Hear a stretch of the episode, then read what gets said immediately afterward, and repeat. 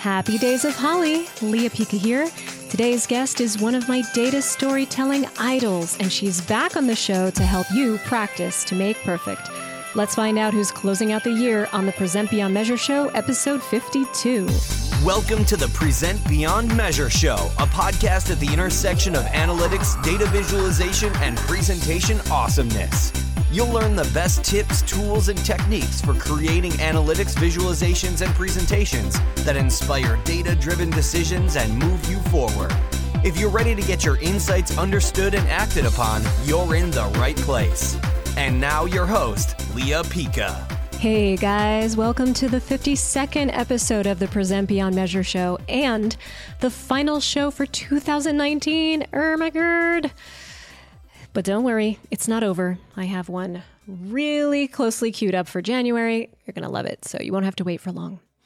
It is the only podcast at the intersection of presentation, data visualization, and digital analytics and marketing. So, this is the place to be if you're ready to make maximum impact and create credibility and indispensability through your thoughtfully presented insights. So I'm really excited because I just signed on to be a speaker at the ObservePoint Virtual Analytics Summit in January of 2020. I participated in this summit a few years ago and had an absolute blast. And I have to say, it's a really quality event. They get some incredible speakers in their lineup, and also it's completely remote. No need to book travel, no need to stand online waiting for those cookies at the end during the networking break. And, you know, it's featuring some incredible names like Adam Greco, Tanu Javeri, Krista Seiden. Really great. So you don't want to miss it. It's totally free. And you can find all of the information at the link leahpica.com slash OS20. I will be speaking about my three pillars of presentation enlightenment. So you don't want to miss it. I can't wait to see you there. So I just want to dive right in because this interview was mind blowing. This is one of the people that has had a formative impact on my own journey as a teacher and trainer of data storytelling. And it was really exciting to have her back on the show talking all about her latest book, which has become my new desktop Bible for data presentation. Let's not waste another moment. Let's dive in.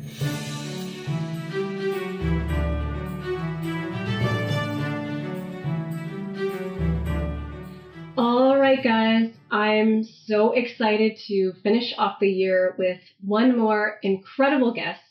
She has a big thing for turning data into pictures and stories, and she's the author of the wildly popular blog and best selling book, Storytelling with Data, a data visualization guide for business professionals. It's a book that I recommend to every single person I speak to and student and everything. So for nearly a decade, she and her team have delivered interactive learning sessions um, sought after by data minded individuals, companies, and organizations all over the world.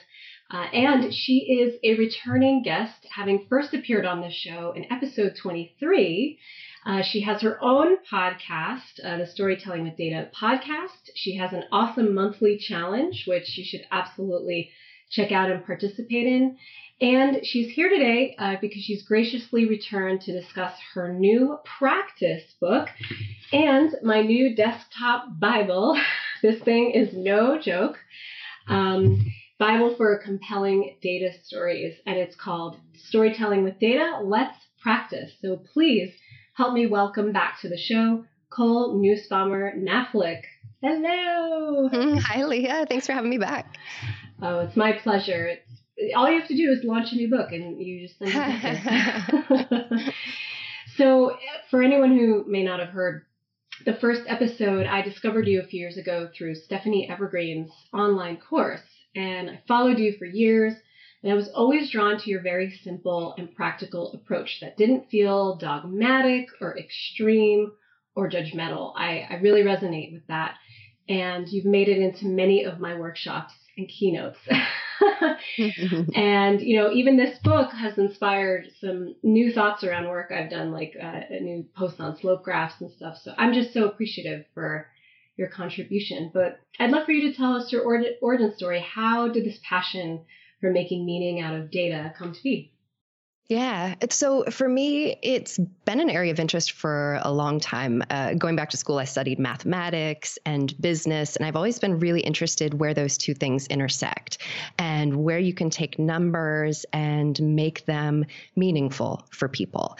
And one fantastic way to do that is to take those numbers and make them visual, right? When we turn numbers into pictures, right, graphs and charts, we make them understandable and accessible in totally new ways. Uh, so I started off uh, in banking career wise, uh, doing statistical loss forecasting and uh, really enjoyed the visualization piece of things. So, sort of as data visualization was starting to become a thing.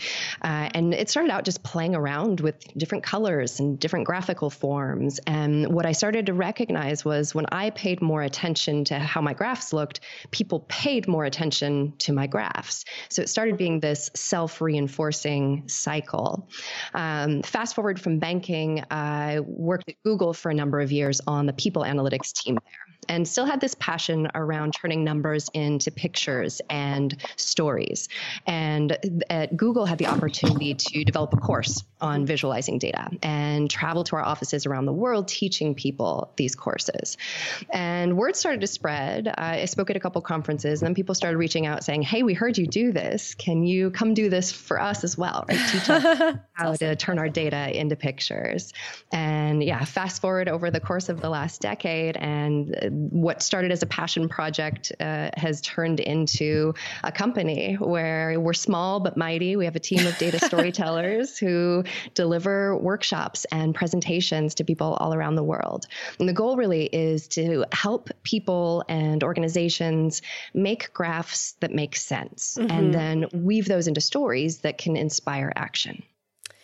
That is amazing. It's so incredible how every great mission starts with like a small spark of an idea of doing something differently. And now you've turned it into a movement. You know, you have such an, a passionate following, and especially through your challenges and whatnot. And I think what really sets you apart is how you involve the community in their in honing their own practice and skills once well, they've I feel like everything. We have so much to learn from each other, right? Yes. This is a space where there are no experts. Everyone, you know, even people who've been doing this for a long time can get increasingly nuanced in how we look at data or how we show that data to others or the words and the understanding that we help build around it. Yeah. So I think there's a ton of benefit that comes from talking with other people. And one of the things that it becomes really interesting. So we we spend a lot of our time doing workshops where mm-hmm. we'll go into an organization, spend a half a day or a day with a team,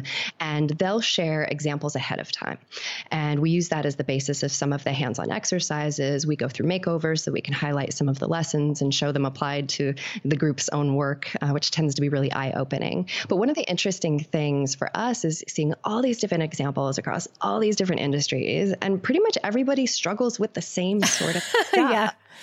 And so there's value in being able to turn that into things to share back because there's also an interesting thing I think that happens when we try to practice on something that's outside of our day to day, right? Because when when I'm in the data that I'm working with every day, I'm naturally making assumptions and I have a lot of tacit knowledge and I may not even think through some of the decisions that go into that. Whereas if it's new data from a new space, it just opens up our minds, I think, to think about things more openly or try something new or recognize when we need to define something mm. better. And so being able to provide those examples back to folks as discussion points or uh, specific things to be able to try out. And that's really where the practice book comes from, right? So we've got all of these examples from all sorts of different industries how do we turn that into things that not just people in our workshops get to learn from, but that everybody can learn from?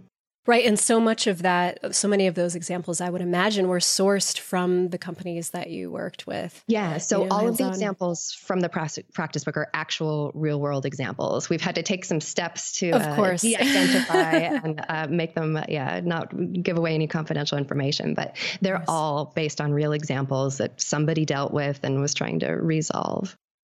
I really resonate with what you just said about people thinking that they're the challenges they're experiencing are unique to them or they're the only ones that have this problem. I hear that a lot with my workshop students and I'm like, "Oh, you're so cute. You think you you think you're the only ones." No, like there's this challenge is so endemic, you know, across organizations and I think that what the power is of what you and I are trying to do is actually create a fluency in that language, which so many organizations don't have naturally. Yeah, well, and it's it's simple things that mm-hmm. people can do, right? And and it's a lot of the stuff. I'll preface some of the things that we say at the workshops with this is going to sound obvious once we say it, right? But until you say it, some of this stuff you don't think about, like you know, how are you using color? How can we be thoughtful and sparing and strategic about that? Or you know, what sort of stuff has entered its way into your graph or your visual that maybe actually doesn't need to be there and is distracting right. from your message? And so it doesn't take highly technical skills to do great work with data. It means being thoughtful. And that's one of the reasons I think this space is so much fun is, you know, everybody is increasingly being asked to do more with data, even in roles right. that traditionally didn't touch data. And there are things that we can all do to do that better, right? In a way that's going to be more accessible for our audiences and really designing with the end user in mind so that we can help move them towards action. So we're not just putting data out there for the sake of it, but that we're helping helping someone understand something new or do something in a better way. I completely agree. I I also um, explain that you don't need a PhD in neuroscience or design in order to create effective visuals. And for me, the two keys are awareness and like intentional awareness and simplicity. Yep.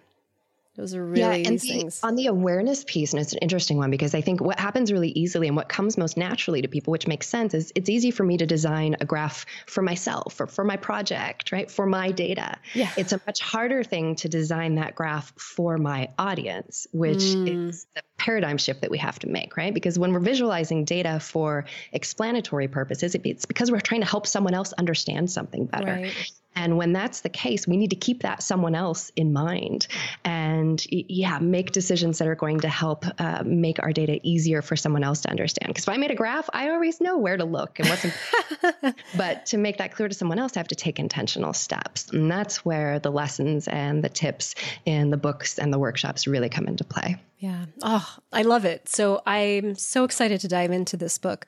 So this is a follow-up to your first best-selling book. It's one of my it's my other Bible. Mm-hmm. And mm-hmm. um, does someone need to read the first one in order to make the most out of this book? No, they're meant to be standalone. And the way I differentiate the two is Storytelling with Data, the original, which came out in 2015.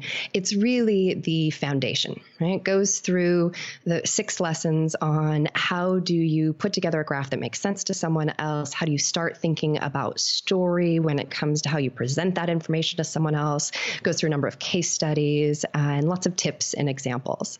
Let's Practice is a totally different sort of book. And book almost feels like the wrong word word for it because it's meant yeah. to be an experience. Mm-hmm. Because I'm a strong believer that the way to get good at this stuff is just to do it and to practice mm-hmm. and to try things and to learn from what works and what doesn't work. And so the practice book follows the same key lessons as the original, but each chapter is divided into three sets of exercises. Mm-hmm. There's practice with Cole, where I pose an exercise, right? A scenario, something you're meant to solve. Uh, you're meant to solve it on your own, but then I also go through my solution as a way of introducing a ton more examples, um, tips, tricks, insight into the thought process, and, and more of the sort of corner cases. Because I feel like in the first book, everything was very easy, cut and dry, right? The data mm-hmm. was always mm-hmm. perfect. We could always get our audiences buy in immediately, which is not reality. Yep. And so there are a lot more nuances that we were able to work work in through the various examples in the practice book. So, practice with Cole is the first section of exercises, and that's followed by practice on your own. Mm-hmm. So, these are similar sorts of canned exercises, but without any pre- prescribed solution. So, these will be useful for the individual who wants to just undertake more practicing, uh, the manager wanting to assign things to upskill their team. Mm. You university instructors who are teaching from the content because there's basically no end of exercises you can make out of mixing and matching or subbing in your own data uh, for some of these. And then the final exercise section within each chapter is practice at work, mm-hmm. which is okay, you've done this in theory, you've done it with some canned examples. Now let's take a project you are facing in your day to day and break it into its component pieces, right? When should you get feedback? Who should you get it from? How should you mm. do that? Uh, how do you set good goals around this stuff? How do you shift a culture at an organization? Mm-hmm for uh, allowing time and patience for doing some of this stuff and really takes the practical application uh, on the job. Wow. And so each chapter starts off with a recap. And actually, I worked with Catherine Madden, an illustrator who's based in San Francisco, and she's fantastic. Your, and the illustrations are amazing. it was so fun, right, to get to work with someone else on some of these things. Yeah. And Catherine has a superpower for being able to take words and concepts and make them visual. Mm. And so I basically gave her an outline of each of the chapters from the first book. And so let's practice. Each chapter starts off with a little bit of context and then her two page illustrated spread of the main lessons from the first book. Mm. So for someone diving in, they'll get a, a refresher up front if they've already read the first book or an overview if they haven't. And from there can dive straight into the exercises. And they'll get uh, all the content that's needed from the practice with Cole exercises. Beautiful. Wow. Yeah. It, it is it is packed with amazingness and I can see what you mean. It, it feels very different than a traditional book just walking you through a lot of theory um, it, it, really is about the application. So I, I created an, my questions kind of in the form of this five step structure that you have for your process. Um, so I'm going to follow that for this interview. And the first one is about understanding the context. And yep. that might be the request that you get or something you're finding in your own data. And one of the first tools I saw and I loved was this big idea worksheet. I was wondering if you could tell us more about that. Yeah, absolutely. So this was actually inspired by something that Nancy Duarte wrote about in her book Resonate. Mm-hmm. And she goes through the big idea worksheet. And it's something that I've adapted and that we've been using in our workshops pretty much since what feels like the beginning of time now. and it's it's a very simple thing. It's one sheet uh, that asks you a few questions uh, about what you're doing. Right? Who's your audience? What do they care about? What motivates them, both in terms of you know the the things that they're inspired by and the things that they're scared of, and what action are you trying to incite? Mm-hmm. And so break, break it up into these component pieces. Right? Who's your audience? What do they care about? What do you need them to do? And then at the bottom of the big idea worksheet is your box where you're meant to fill in the big idea, which is a single sentence that articulates your point of view. It conveys what's at stake, and that's not what's at stake for you, but rather what's at stake for your audience. And it's a complete and single sentence. Mm. So in our workshops, we have people work their way through this worksheet for a specific project that they're working on currently. And so people spend five or 10 minutes filling it out and then partner up. And they spend another 10 minutes or so reading their big ideas to each other mm. and going through the Q&A that ensues and helping each other refine. Right. And it's always a very interesting exercise and coach people to, you know, pick somebody who has no idea what you're going to talk about because actually that lack of uh, knowledge can be helpful when it comes to them feeling free to ask all sorts of questions to really get at an understanding. Because it's very easy to create an, um, what you think is an awesome sentence, right? And mm-hmm. I've done mm-hmm. this before. And then you say it out loud to someone else, and you're met with like, uh-huh. uh, I don't know what you're talking about, sort of face, or a barrage of questions that you weren't anticipating. And it takes going through that to realize, I think, or it helps point out that the words that we say that are totally clear for us may sound like they're spoken in another language to someone else. Mm. And so, this practice of both pausing and thinking about our audience and what we need to communicate to them,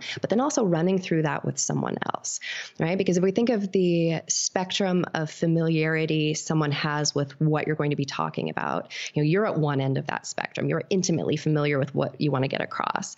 Uh, your your partner without any context is on the complete opposite end of that spectrum. Mm-hmm. And the whole point is your, your audience probably isn't over there with the person who has no no context, but they're also not right there with you. Yeah. And so by getting out of your head, uh, having this back and forth with someone who's less familiar, it can be really helpful for getting at the gist of what we need to get across, because then that becomes like your guiding North Star as you plan your content, right? You can ask mm-hmm. yourself after you've taken the time to do this for any bit of content you are debating do I include, do I not? You can ask yourself, does this help me get my big idea across? Right. And so taking this little bit of time up front helps us form more targeted uh, communications.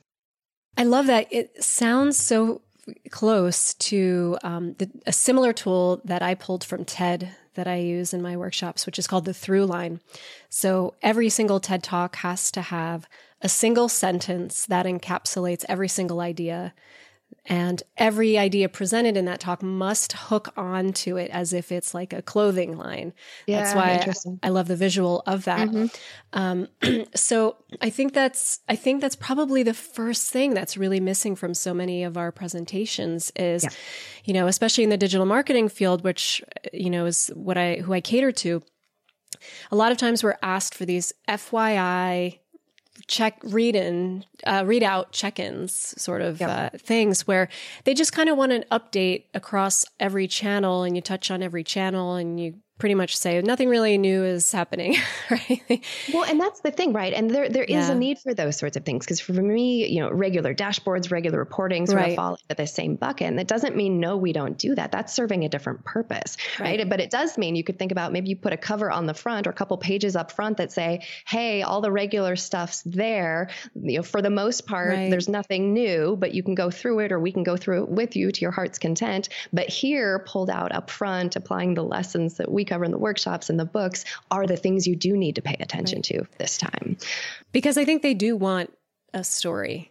I'm not yeah. sure, you know, I, I think a, a, lot of times I think stakeholders may say, well, I want to know everything is hunky dory. I want to know that, you know, all systems go.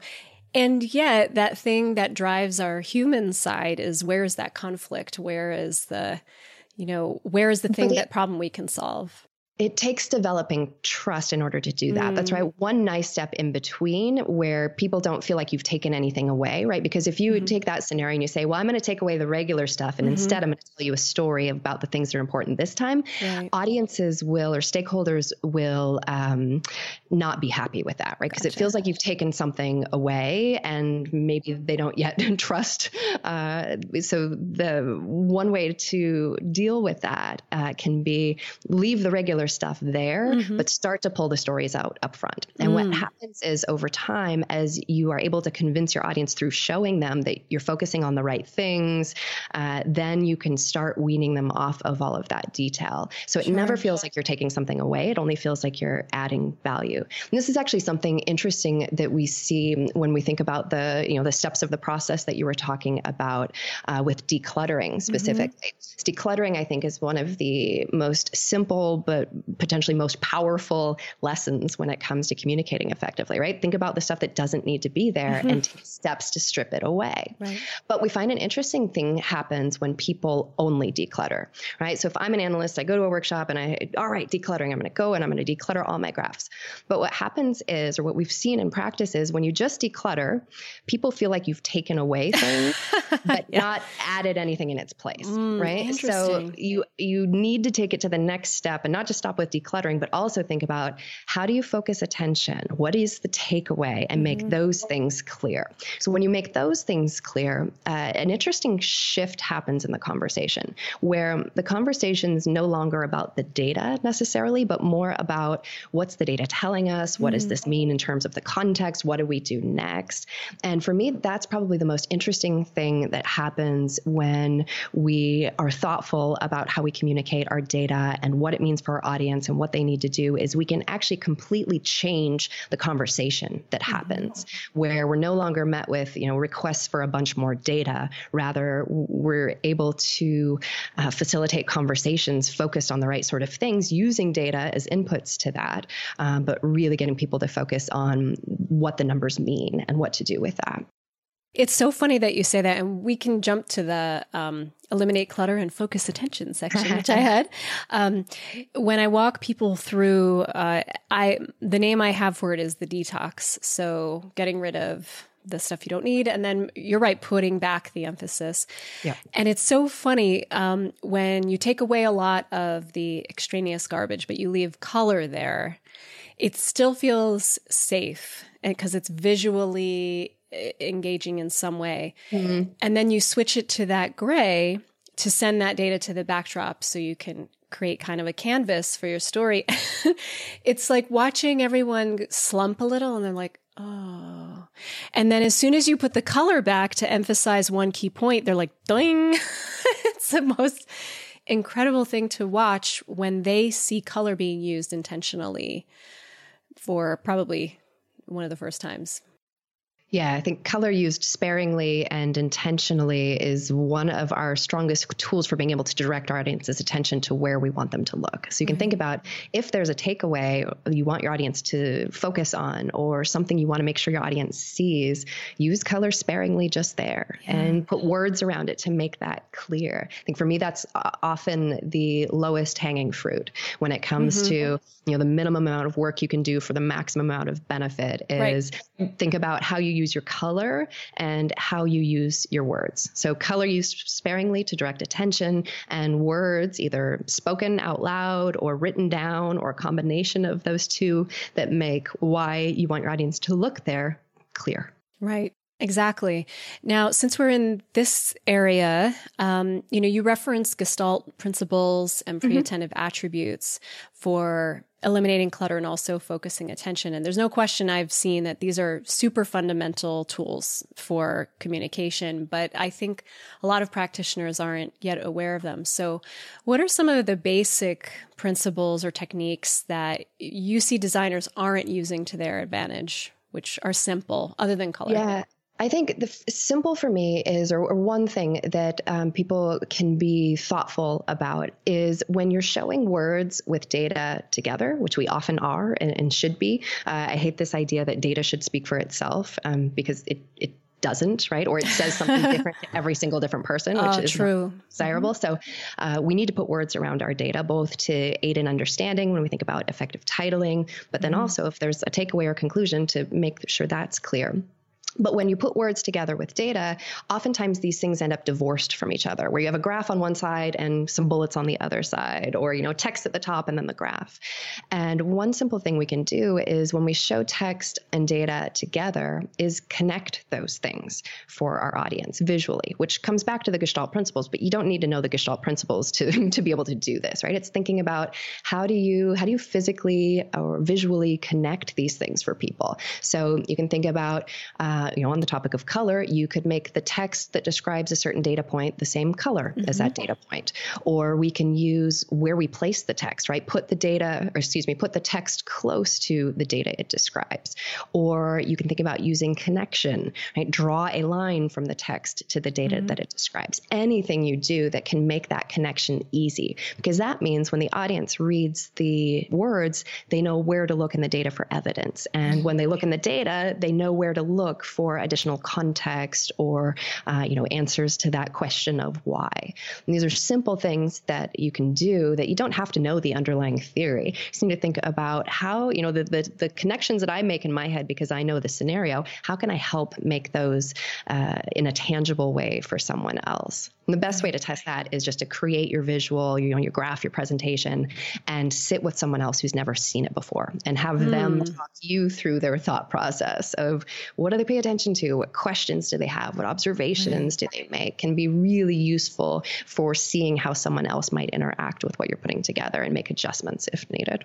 Right. What are what are they seeing first, and what is it meaning, and or are they confused in any way? These are Amazing questions. And I think that sort of practice can actually really facilitate the adoption of a new way of doing these things because I encounter the same friction with my students where they say, This is great. And I, ha- I don't know how I'm going to get my stakeholders to adapt to seeing mm-hmm. data in this new way. But I think engaging them and involving them in that process as a collaboration rather than this is what we're doing now. Um, take it or leave it.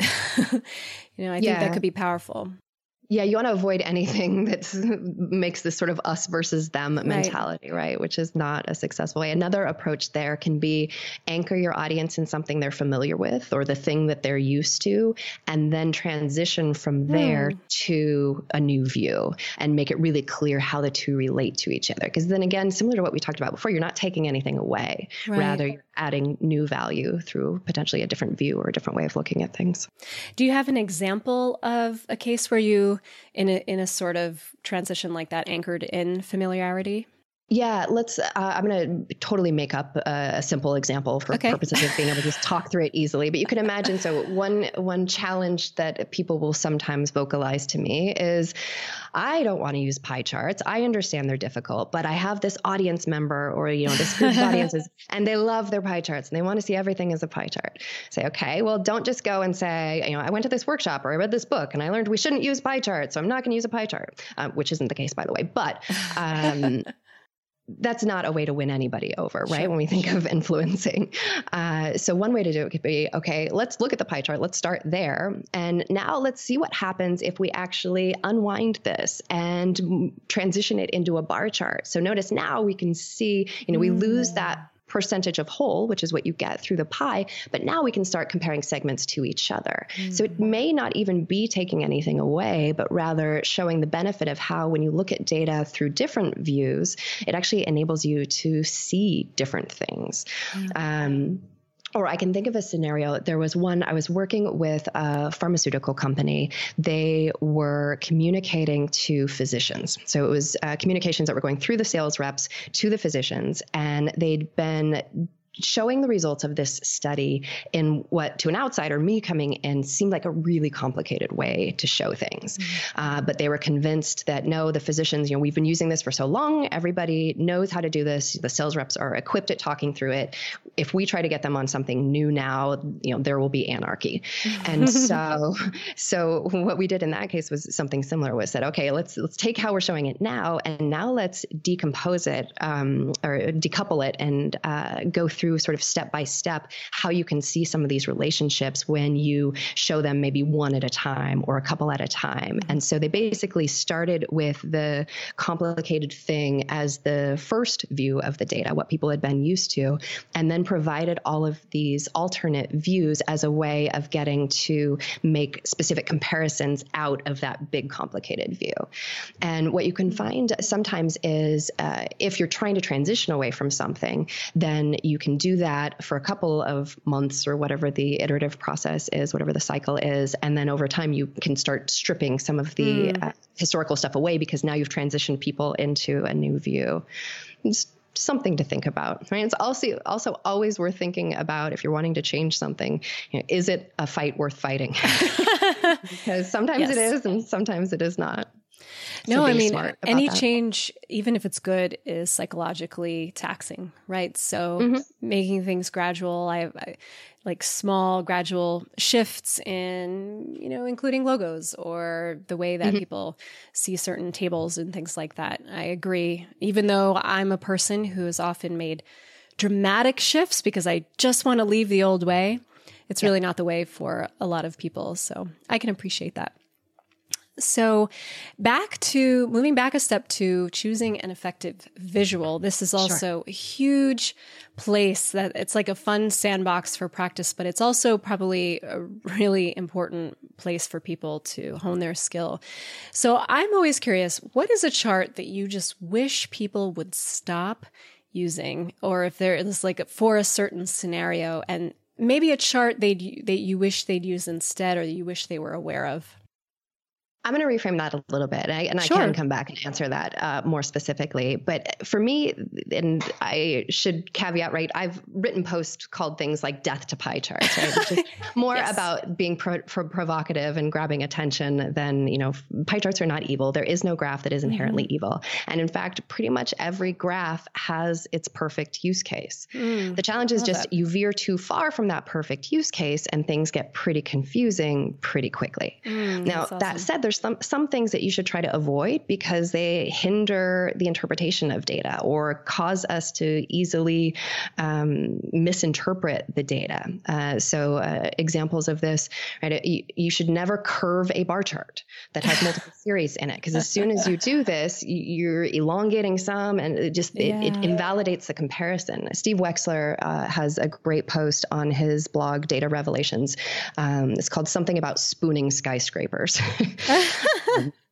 and he, he basically shows sort of the the circular version of this bar chart and then which was skyscrapers for one of the examples he uses oh, and gosh. then unwinds it and shows yeah why why that's not a good idea mm-hmm. uh, i think coming back to your specific question one visual i wish i wouldn't see is the the gauge right? The oh. like speedometer yep. um, range, and, and, for similar reasons, because we often, often when I see people using those, and they're surged in popularity around the time that dashboards started becoming popular, um, but I don't, I don't see many anymore, um, but they do uh, unanimously make me cringe um, because oftentimes, you know, we're showing we're showing some sort of measure, then we're showing it compared to an average, or we're showing it compared to some past point in time, and mm. it's uh, on this radial sort of um, axis, which makes it harder. And so, yeah. again, unwinding and thinking about really what do we want to enable our audience to do with the graph, and then trying to find a visual that's going to facilitate that in an easy way. And oftentimes that means it iterating and looking at our data one way and looking it at another way. So I think mm. one myth that I sometimes hear people vocalize is this idea that there is a perfect graph for a given set of data, mm-hmm. which is simply not true. Any data can be graphed a ton of different ways, mm. and different views of the data will allow you to more or less easily see different things. And by iterating through different views, we actually get to know our data better when we think about the explore, exploration process. And then we can be thoughtful about about what do we want our audience to see? And then mm-hmm. how do we choose a view that's going to help make that easy? Yes, that is fascinating. You know, we are kind of shown like this is the perfect graph for this particular message. But what I really appreciated about your book is how many um, times of iteration you bring people through one table. Like you know yep. let's make over this table. We could see it this way. We could see it that way. And I'm, i was like wow I, n- I would have never thought of plotting it out that way. And you're right. You do really see something unique in each of those views yeah, and even just if you don't want to take the time to do that in your tool, drawing it, right? Sketching, yes. try to see what'll work. I love sketching because mm-hmm. uh, it's fast, right? You can be quick and dirty. You don't have to plot everything exactly right. We right. don't develop attachment to what we've done the way we do when we've taken time to build something, right? If I've just taken a ton of time to build something super sexy in my tool, even if it doesn't work, I'm gonna have a hard time letting that go. Yeah, Uh, versus if I'm iterating on paper, uh, it can be this really easy fast thing. Um, and I see my kids do this, right? They're, they're, they're six and five and three, and they draw and they draw prolifically yeah. and without any attachment. And uh, Avery, my oldest, will go through multiple iterations on, right, he was drawing this cat and went through all these different drafts. he had to get the tail just right and didn't know if the tail should be up or to the side or down. And he's just drawing and recycling and drawing and recycling. And it's this because your brain move, moves so fast and yeah. your hand with a pencil can move just as fast, whereas the computer slows us down when it comes to a lot of that stuff. It's so funny how the apple really doesn't fall far. but I, I, know what you mean. And what I'm also finding now, I'm, I'm going through um, an analysis for a, a data viz competition where I'm finding that by not drawing first, I'm finding myself constrained by the data itself, mm-hmm. where I'm having all of these mental visions of what I'd like to see. And I decided today to stop and go to the whiteboard and just draw as if I, if, as if the sky was the limit in terms of what I could do. And I'm finding that is allowing me to create clearer requirements and specs for, you know, do I need to reach out for help? And I now can explain exactly what I'm looking for. Well, and you'll find in doing that as well, you may find that it's different data that you need, right, to do what you're trying to yes. do. That's exactly what happened. I realized I was like, I am missing a lot of data. and I went out, found it, and now can get a more holistic view. Well, and there's such value in doing that upfront and in a low tech way. Mm-hmm. And if you're doing something for stakeholders, if it makes sense to involve them in that part of the process, right? You can say, hey, this is rough, but here's what I'm thinking, right. uh, and speed things up and reduce iterations. Yeah. Oh, this is so good. So now is the fun step that, you know, everyone, it's like the unwrapping the Christmas present under the tree, which is mm-hmm. Telling that story. So, where does the story actually come in? And what I love was that you really showcase the traditional narrative arc, which is what make all makes all stories work, but again is often missing from how we present. And you define it as spoken or written words or both that tell the story in an order that makes sense and gets people to pay attention. And I actually recognized it. It looked like a form of the Freytag's dramatic structure. Mm-hmm. Yeah. Um, which was great. So I'd love if you could walk us through kind of what those parts look like. Yeah, I think story for me is the concept that has evolved the most when I look at the first book versus Let's Practice. Uh, in terms of when the first book came out, I was still grappling with how do you how do you break this apart? How do you teach it to someone else? Uh, and it was between then and Let's Practice coming out that I encountered the narrative arc and realized like ah this this is the way to do it, mm-hmm. um, which is just another uh, word I think or descriptor for uh, Freytag's pyramid. But the arc is basically you start off, there's a plot, right? Tension is introduced. That tension builds in the form of a rising action. It reaches a point of climax. Then there's a falling action and a resolution. Mm-hmm. And it's interesting because I sometimes get the pushback from folks, and particularly highly technical folks, mm-hmm. who hear the word story and they think like, oh, fluffy, uh, you know, fairy tale, Disney. And, yeah, exactly. When you, I think for folks, if that's where your brain goes, when your brain goes to story, try to widen your perspective because that's mm. actually a mm. very limiting and narrow view. And there are ways that story can be used very strategically when it comes to helping us get our data across in a way that's paid attention to and understood mm. and acted upon by our audience. And so, uh, in the new book, so I outline the narrative arc and do a ton more examples of how do you now take a business scenario and lay it along this. So I think the typical approach when we think of a business presentation is a much more linear path, right? You start off, there's our hypothesis or a problem statement. What did we set out to solve for in the first place? Then there's the data, right? How did we get it? Where did we do it? What assumptions did we make? How do we have to clean it? Uh, then the actual analysis, right? The mm-hmm. statistical methodologies we employed, and then the findings or the recommendations. And this is the path that comes most naturally to people because it's the path that we go through as as the analytical process. Right. Um, but I'll put forth the idea that this is a very selfish path because at no point along the traditional linear path do we ever have to stop and think about our audience. And for me, that's the big transition that comes when we rethink our uh, narrative line from this linear path al- along the narrative arc. Because for the shape of the arc to exist, there has to be tension. Mm. And it's not the tension that matters to us, it's the tension that matters to our audience. And it's not about making up tension either. If there weren't tension, you'd have nothing to communicate about about in the first place. Uh, and this is where it really circles back to what we talked about in lesson one when it comes back to context and audience, because that tension, you can ground it in what is at stake for your audience. Mm-hmm. And then the resolution becomes what can your audience do now to resolve that tension that you've brought to light? Mm-hmm.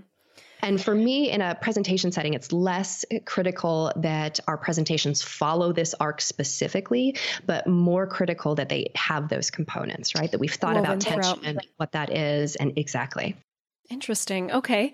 And now with this sort of cycle with the arc, is it something that repeats with where you kind of clue them into specific insights or issues that you're seeing in the data and you create a full arc and then close it with a recommendation resolution and then move on to the next piece of insight? Or is it something that's generally more following the entire, the arc is following the entire presentation where the whole meat of the inside eh, are all of the insights, whereas the recommendation and resolution comes at the very end? Yeah, great question. And I think it the, there is no right way to do mm-hmm. this, right? Just like a lot of the things that we talk about in this space. Sure. And it's going to very much be context dependent. So there might be some cases where you do have this overarching structure that ties everybody together or everything together. And then you can imagine, right? Maybe there's not just one peak, but there's, uh, you know, it's more like a mountain range where you've got different peaks for your different sub story lines. Right. Or there may be cases, right? If you think of a quarterly business review or something like that, where you may be going through different parts of the business where there's not this overarching structure to, to pull it together. And in that case, you might have a separate arc for each of those. And so it's not about trying to force anything where it doesn't fit, um, but rather it's just, you know, for me, it's another tool that we can be thinking about and potentially incorporating for greater impact when it comes to making sure our message is heard and understood and acted upon. Mm-hmm. Awesome. This is so good. So, how do you apply a framework like this in a tool that has a linear structure like PowerPoint or Google Slides?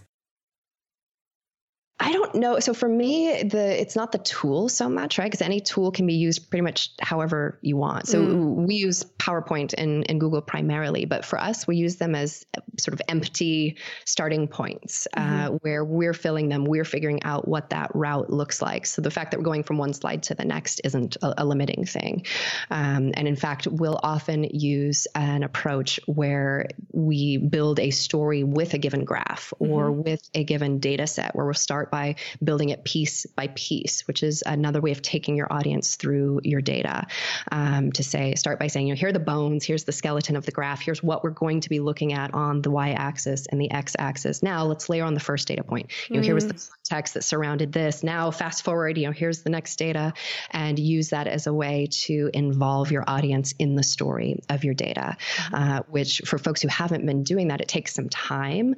Um, but when that time helps facilitate greater understanding and more robust conversation about the data, it can be time really well spent. Great. Okay. And then you also talk about the different ways that stakeholders consume information. Um, what I loved is how you contrasted a build for a live presentation, like what you yeah. just talked about, versus yeah. something like an email report where it's a self consumed narrative. So I'd love to hear your thoughts on how to distinguish between those. Yeah, and we'll often when we're when we're working with clients or a lot of the examples in the book follow this structure as well where we do both, right? So we say if if you're presenting live, it could look like this and step through piece by piece and then we'll end with the final fully annotated version that is the thing that you would send around, right? If you weren't presenting live or as the follow-up if you did present live so that someone consuming it on their own has all of the detail there to be able to walk themselves through the same sort of story that you might go through piece by piece in a live progression. Um, and it tends to be just a nice, I find it to be a nice framing for how to think through things because when we look at our data piece by piece, it helps us decouple things uh, into ways that even if we're not presenting it live, helps us formulate that final takeaway yeah. slide or two or whatever it ends up being in a more consumable fashion, which is sort of interesting. Cool. Well, there are so many examples for figuring out how to do that. And, you know, that's what I really appreciate because um, a lot of times I get asked, but I can't do a live, I can't create live presentation slides because I'm not going to be able to email it afterwards. I'm going to kill trees and, and whatnot. So I think it's amazing how you've given so many different options for recognizing the environment that people will be in when they consume that story. Yeah, well, and that's one of the things I think to be thoughtful of as we're creating our data visualizations and stories as well is how are we going to be delivering that? Mm. Are we there live? We can talk through things, so we don't need every bit of detail to be in our content, or is it being sent around, or mm. you know, introducing more challenges? Is it a webinar sort of situation, mm-hmm. right? How do you deal with each of those things? Because the the way to get to successful communication looks a little different for each of those, right. and so being thoughtful of that as you go in and plan can be helpful. Awesome. Well, I have one more question before we move into the wild card question. I want to know what gets you excited about the future of data storytelling and presentation I think for me, we we're in this new zone when it comes to there is data everywhere. It's mm-hmm. being collected about everything, and so increasingly the skills needed uh, to be able to take that data and turn it into information and use it to derive better understanding and motivate smarter actions. I think there's just so much opportunity there, um, and there's a ton of opportunity in work that's already being done that maybe just isn't being communicated as effectively as it could be. Yeah. So I'm excited uh, about that pendulum sort of swinging in the other direction, which is towards really effective communication that can help uh, motivate people to do good things with data and act in smarter ways. You're right. I'm I'm just seeing so much buzz around people wanting to have a more intuitive understanding of the data that we're creating. And I think that is really exciting. it's just this democratization of the investment that they're making in their own businesses. And I think it's helping them understand their customer better as well. So that's just going to benefit everybody. yeah.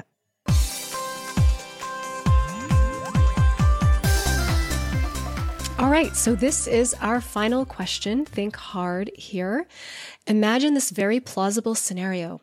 You're walking on stage to perform at the LA International Piano Competition when you suddenly trip and fall into a vortex that pulls you back to the moment you're about to deliver your first presentation. What are you presenting about? And what would you say to yesterday you? Interesting. So, if I go in the way back time machine, I am standing in my junior high gymnasium uh, giving a speech to as I'm running for ASB president. Oh. And I just remember having the paper in front of me and the shaking hands and the trembling mm. voice. Uh, so I would tell myself to breathe. um, because, uh, yeah, taking a minute and taking a deep breath helps uh, put things in perspective and helps take away that shakiness of voice. And I think just knowing that when we're putting ourselves in places that feel uncomfortable, that when we approach that the right way, there's tremendous growth that can happen. Mm. And so, not fearing that sort of productive discomfort. I love that. One of the mottos I've been trying to live by this year is how can I intentionally go into discomfort so I don't unintentionally exist in discomfort? yeah. yeah. Yes. Great idea. And forcing yourself, or not forcing, but encouraging yourself to take every opportunity to see a request to present in any capacity, I think should be fully embraced as that dare to be great chance to grow. Yep, absolutely. Uh, and actually, in terms of chances to grow, so we've talked about the practice book and talked about you know the, the, fact that practicing is how we get good at this stuff, right? Nobody starts out and is a masterful uh, communicator of data. These are skills. Well, speak for yourself. I mean, oh, yeah. practice, right? Go yeah. through a lot of ugly stuff to get to the good stuff. Um, but one thing I want to make sure we talk about a little bit before we close is a new resource that we've made available, which is the Storytelling with Data community. Oh, yeah. And so the community is an online community uh, where you can practice in a low risk setting and give and receive feedback and engage in conversations with others about challenges or successes. Uh, and discover great work. Because um, mm-hmm. as I mentioned before, I think practicing is a way to really get good. And so there are different ways of practicing in the community. You talked about the monthly challenge that we do. Mm-hmm. We've just rolled that into the community, which I'm very excited for because historically it was more conversations on Twitter, which were limited in terms of how yeah. meaty you can get there. Whereas now we're seeing some, the November was our first month with the challenge entirely in the community. And I love seeing the discussion and yeah. discourse and forth um, and people giving feedback and iterating with that feedback. So we have the monthly challenge. We also have exercises that are more in line with what people will find in the practice book, mm. where you are posed an exercise. You're meant to take, you know, 15 minutes of your day and all the data is there. Everything you need is there. Just spend a little thought time and upload your solution. And when you do so, it unlocks the storytelling with data solution as well as solutions from everybody else who has completed the given exercise. So, right. be a great way for people to practice and see how others have approached the same exercise. And again, that cycle of feedback. Uh, so, strongly encourage anyone who wants to hone their data visualization and communication skills to check that out. And there's details at storytellingwithdata.com, mm-hmm. and that's at community.storytellingwithdata.com. But all of our resources are listed on the main site as well.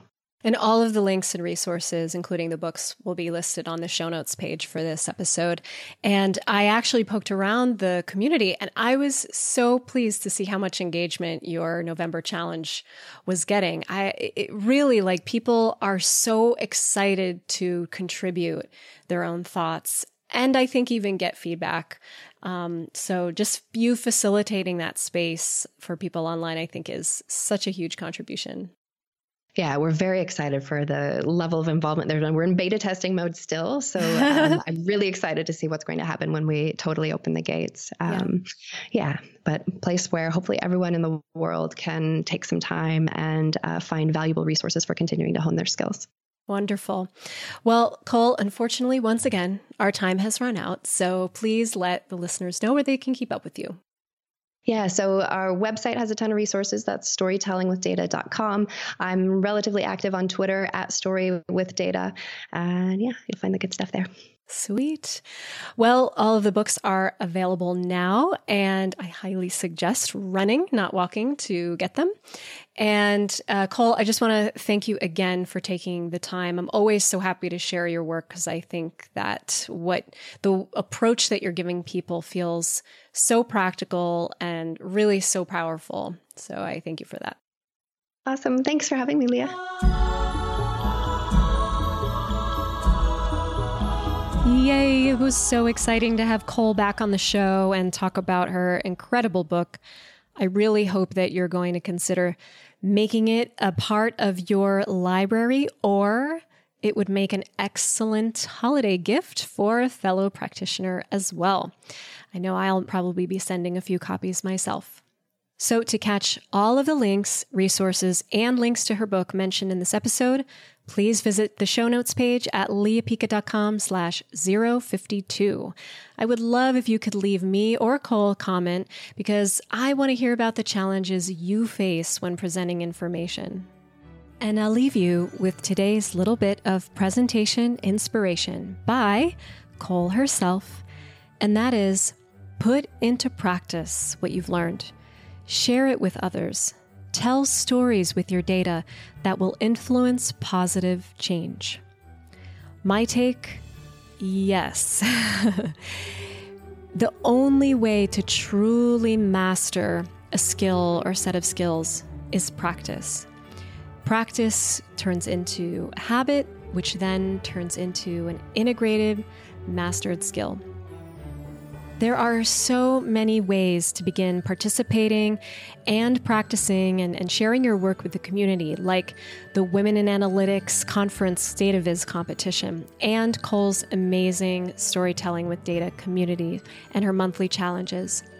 And what I hope is that you'll step away from the data that you look at and stare at every single day, and you'll start looking at data sets that speak to something that you're passionate about. And the more we practice and participate, the better all of our collective skills get as masters of data storytelling. That's it for today, and that's it for this year. I am so incredibly grateful for the run we had on the show this year. I'd love to give a quick shout out to all of the amazing guests that took the time to hand over an hour of their life to share their wisdom.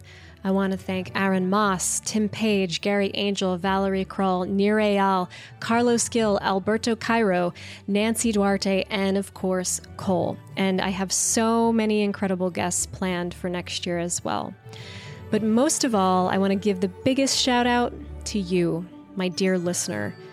You show up episode after episode, and it is my deepest wish that this show provides Lots of valuable insight, lots of super practical tips, and a little side note of entertainment that makes the day a little more fun. So grateful for you. I'm wishing you a nourishing and radiant, abundant holiday, and I'll catch you on the flip side. Namaste and Namago.